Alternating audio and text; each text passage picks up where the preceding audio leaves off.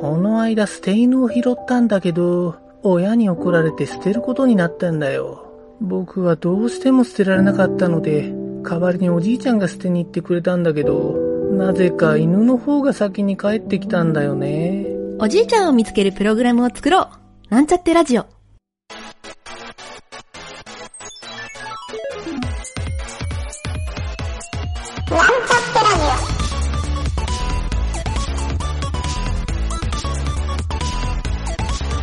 この番組は、プログラミング初心者の勉強に役立つ情報をお伝えする放送局です。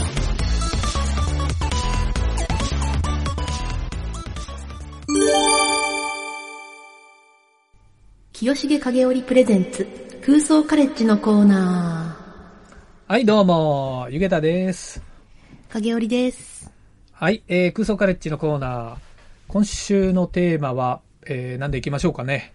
今週はどうしようか、ね。どうしようかかげるちゃんのアンチョコを見て、あ、いや、ちょっと、ちょっと前にあの、話されてた、ほう7行プログラムの話っていうのをちょっと。あ、7行プログラム。はいはいはい。はいテトリスねこれ、そうそうそうそうシ。ョートプログラミングの。はい。ショートプログラミング7行だけでテトリスが書けてしまうってことですか？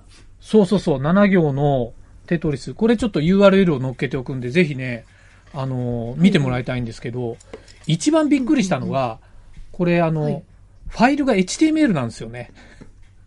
あ、そうなんですね。なの、で、そう、え、このファイルを HTML で保存して、ブラウザーにこう、ファイルをドラッグしたらもう、ブラウザーで動いてしまうという。めちゃくちゃ軽量ですね。そう、すごい。もうさすが7行プログラミングっていう。バイト数で言うとね、500バイトだっけな ?500 バイト。ちっちゃ。すごいでしょこれで、まあ、なんか文字が、こはい。う、も文字っていうか、フォントでテトリスの動きをしてるんだけど、でもちゃんとテトリスとして遊べるっていうのが、びっくりするんだよね、こはいはいれ。あ、なんかこういう罫線みたいなので、こう、角、そうそうそうそう角になってたりとか、こう、まっすぐになってたりとか、そういうの。昔の、あの、パソコンのゲーム、かげるちゃんわかるかな？あの、昔ってね、僕が知ってる、本当に、えっ、と、MSX の最初の頃ぐらいの時に、はいはい。まだね、インターネットっていうのが世の中にまだなくて、えっ、と、電話のカプラ機っていう、カプラっていう、こう、電話の受話器をカチャっておく通信機器があったのよ。へー。これを、そう、これを NTT が販売していたのよ。はいはい販売っていうかもう、ほぼ業者しか買える値段じゃなかったような気がするんだよね。うんうんで、まだ中学1年ぐらいの僕にとってはもう、あ、そんな夢みたいなことができるんだって思ってた時代で、その時に、アメリカの方とかでは一般家庭に、あの、ちょっと IT が詳しいお父さんとかがいる家庭は、そういう電話機を使って、インターネット上でまさにロールプレイングをするっていうゲームが流行っててその時に自分のキャラクターがね、はいはいアットマークなんですよ。で、壁がシャープなんですよ。はいはいはい。それでこう迷路みたいなのが作られててで、モンスターとか、通信相手の友達とかがいて、はいはいそこ行ったらチャットができるみたいな。それがね、僕がインターネットとかより前に、あ、パソコンって未来こうなるんだなと思ってたら、うんうんもう今ははるかに未来の世界になってるっていう。そう。だから、かげるちゃんの世世代ではもう生まれた時からもうネットっていうのがあって、うんうんうんで、ま、まあ、ほぼ携帯も物心ついたらあった状あ、態でしょ。そうですね。そうですね。そうそうそう。だから一般的にはその通信をするっていうのが、あれだけど、本当にテレビのお笑い芸人で、あの、でっかいこう携帯電話を肩からショルダーバッグみたいに下げてさ、しもしもって言ってる、あれが本当スタンダードっていうか、うんあの、イケてるサラリーマンとかのああいう姿だったから。セレブのね、そういう。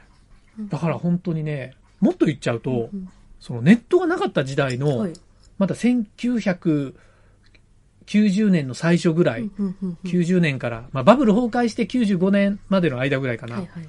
で、Windows 9号が出てからがインターネット時代になるから、そこの時に、あの、パームっていう端末が流行ったんですよ。パーム。うんもう知らないかな、か全然知らげるちゃん。ないです。PALM うん。パ、パームっていううんうん。今でもね、そこの会社は残ってて、アンドロイドで出してんのかな、今。端末を。へーで、当時はそれがね、電子手帳っていうので、はいはいはい世界的に結構ブームになった、日本人もね、本当にパームっていうので、ブランドでみんな買ってたし、ソニーがパームのブランドを買い取って、クリエっていうのを出したのよ。そうちゃんとソニー製品で。で、中身はね、パーム、パームとほとんど一緒だったりするんだけど、えーちょっとソニー用のカスタマイズが入ってて、で、それでもね、インターネットを通じてないんですよ。だから、みんなね、電子手帳を持ってて、はい。えっ、と、ここでいろんなメモもできるし、データも、なんか、あの、いろんな、今で言う、ままだ SD、マイクロ SD カードもないんだけど、すごいでっかい SD カードとか、まあ、そういう媒体を入れてやってたんだけど、それを無理やり携帯電話にガチャンってこう、コネクトして、線で接続して、で、携帯電話でピーガリガリって言いながら、はい。自分のメールを読むみたいにやってるサラリーマンが最新だったんですえよ。ー、そう。まあちょっと話それたんだけど、その昔のネット時代の、そのテキストでこうゲームをするっていうのがね、この7行テトリスコードで、このできてしまうっていうね、これがね、僕も見た時結構衝撃だったんで、ちょっとこのね、クソカレッジで取り上げてもらいたいなと。うんこういうなんか文字とか使ってゲームするっていうのは結構昔よくあったんですか？あ、昔はだからね、どっちかというとグラフィック機能がないんですよ。今みたいにはいはいはい。その、まあ、JPEG っていうフォーマットもなかったし、 PICT だったかな？ PICT とか、まあ、古いので言うと TARGA っていうフォーマットがあるんだけど、要するにビットマップで絵を出すはい。っていうのも、なんだろう、今みたいにうんみんなね、あの、32ビット当たり前みたいになってるでしょ。うんうんうんうん32ビットじゃなくて、本当に白黒とかデータ容量も JPEG1 枚インターネットの初期の頃表示するのに、下からこう、ウィーンって上がってくるんですよ。だんだん見えてくるんですよそう。遅いネット回線の時そうなるのを見たことある人もいるかな。うんうんでも最近ってほぼそんなのもないじゃない。そうですねパッと画像出るでしょうんうんね。もうだってネットで動画ができるなんて、ほんとここ、何年 ?2000 年の、もうちょっとか、2010年とか、やっぱスマホ登場以来ぐらいじゃない？こんなスムーズに。そうで。すね。ネット回線が。そうね。うん。4G 高速化してさになってみたいな、うん、4G いつだそう。だからそれまでは、本当に、その、中にあるインストールされているフォントっていうか、テキストを、こういうグラフィカルに使うっていうの方がスタンダードだったああなるほど。感じですね。へえそうだから僕がベーシック打ってた時も、ベーシックでプログラミングを覚えた時も、やっぱり文字が、だから A とか B とかがガーッと並んでてで、そのアットマークをコントロールするっていうのは 意外とスタンダードだったんですよ。あそうなんですね そうそうそうそうなんですよ。だから、僕からすればね、懐かしいって感じの画面ですね。そうなんですねうん逆に見て新鮮ですけどね ああ、やっぱそうなんだ。感覚が。ないのではい逆にだからそういう、なんか、あ、この手があったかみたいな感じで見れちゃうんだ。はいはい。そうですね。そう。軽、軽いし。そうそうそうそう。いいじゃんこれって。なるほど。なんかね、その、うんまあ、テキストアートみたいなのあるんじゃない？あの、AAA っていうはいはいはいはい。アスキーアートですかね。アスキーアート、はい。アスキーアート。うん。あれってやっぱり、僕はなんかこの流れというか、あの、昔はね、でもね、アスキーアートもあんな精巧なものもなかったしね。昔も。いや、やっぱり、ね、こう時代を全般的に見てきたものから言うと、今は本当恵まれてますね。いやーそうですよねそっかそう。なんせ、日本とイタリアでネット通信ができるんですよ、動画で。確かにリアルタイムに。それはすごいねえ、影織ちゃんと毎週こんなおもろい話がネットでできちゃうなんて。そういやいや。そうですよね。確かに。ねえ。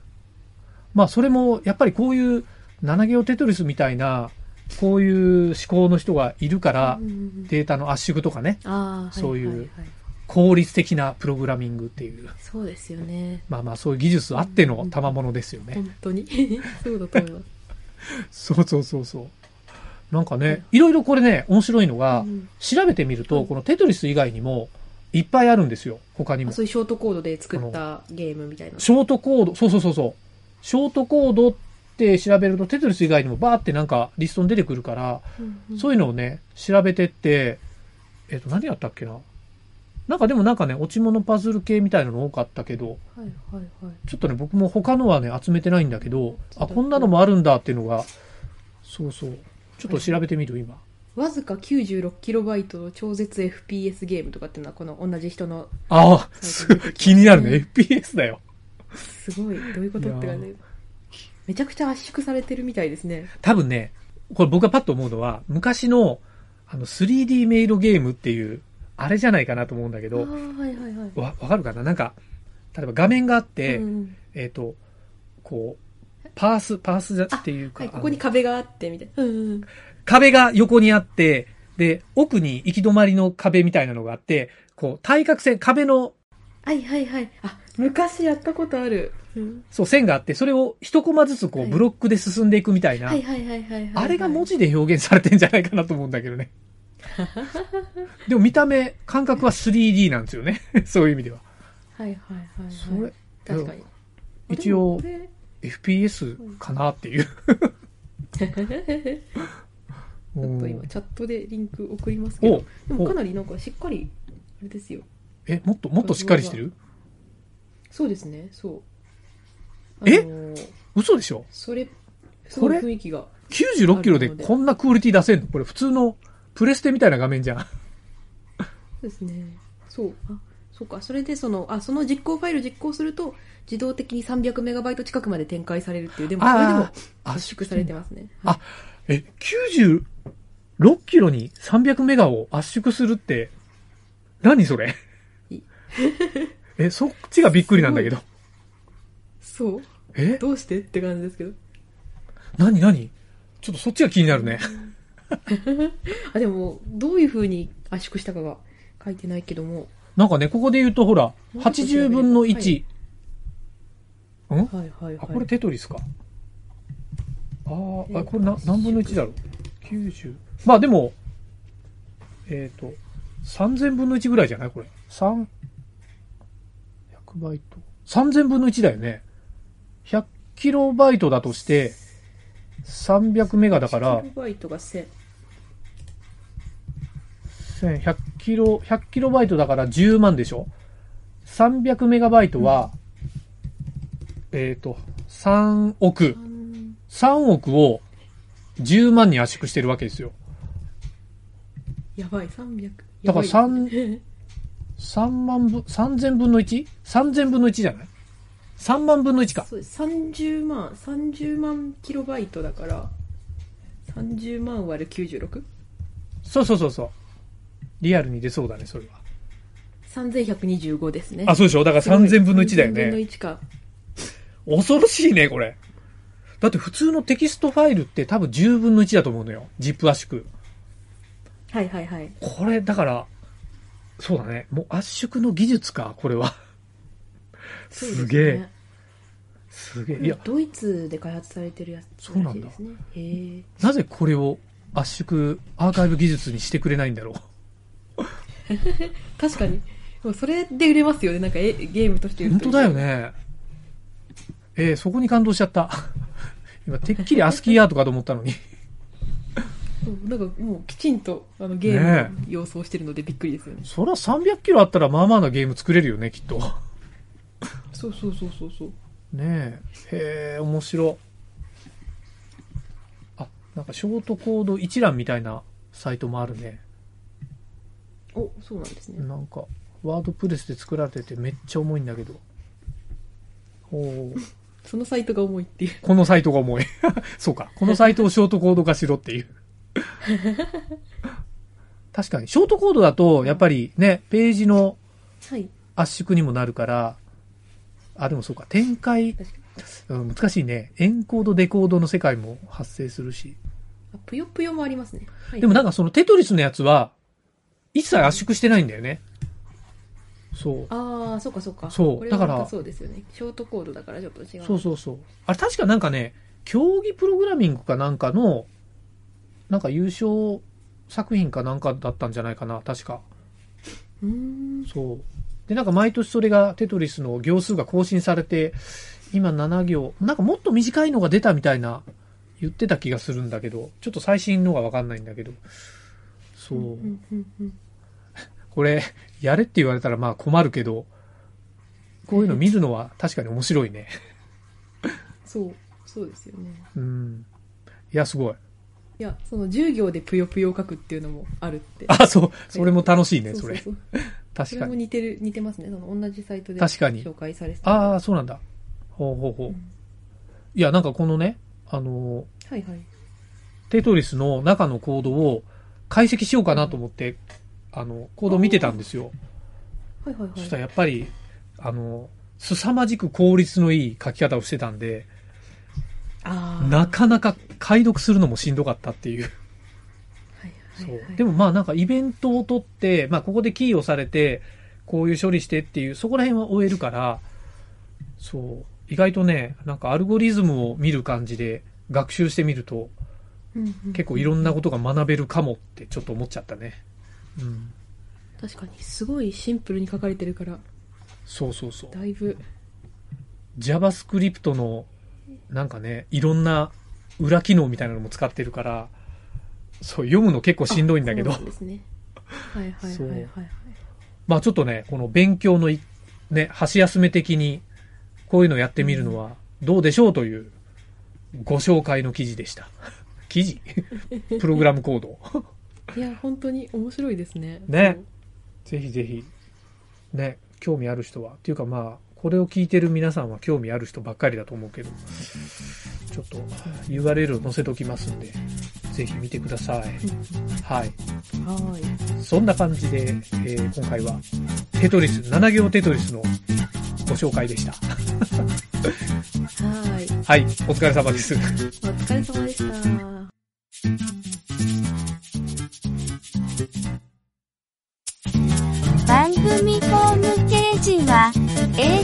Https, コロン、スラッシュスラッシュ、ミート、ドット、マーク、スラッシュ、ラジオです。次回もまた聞いてくださいね。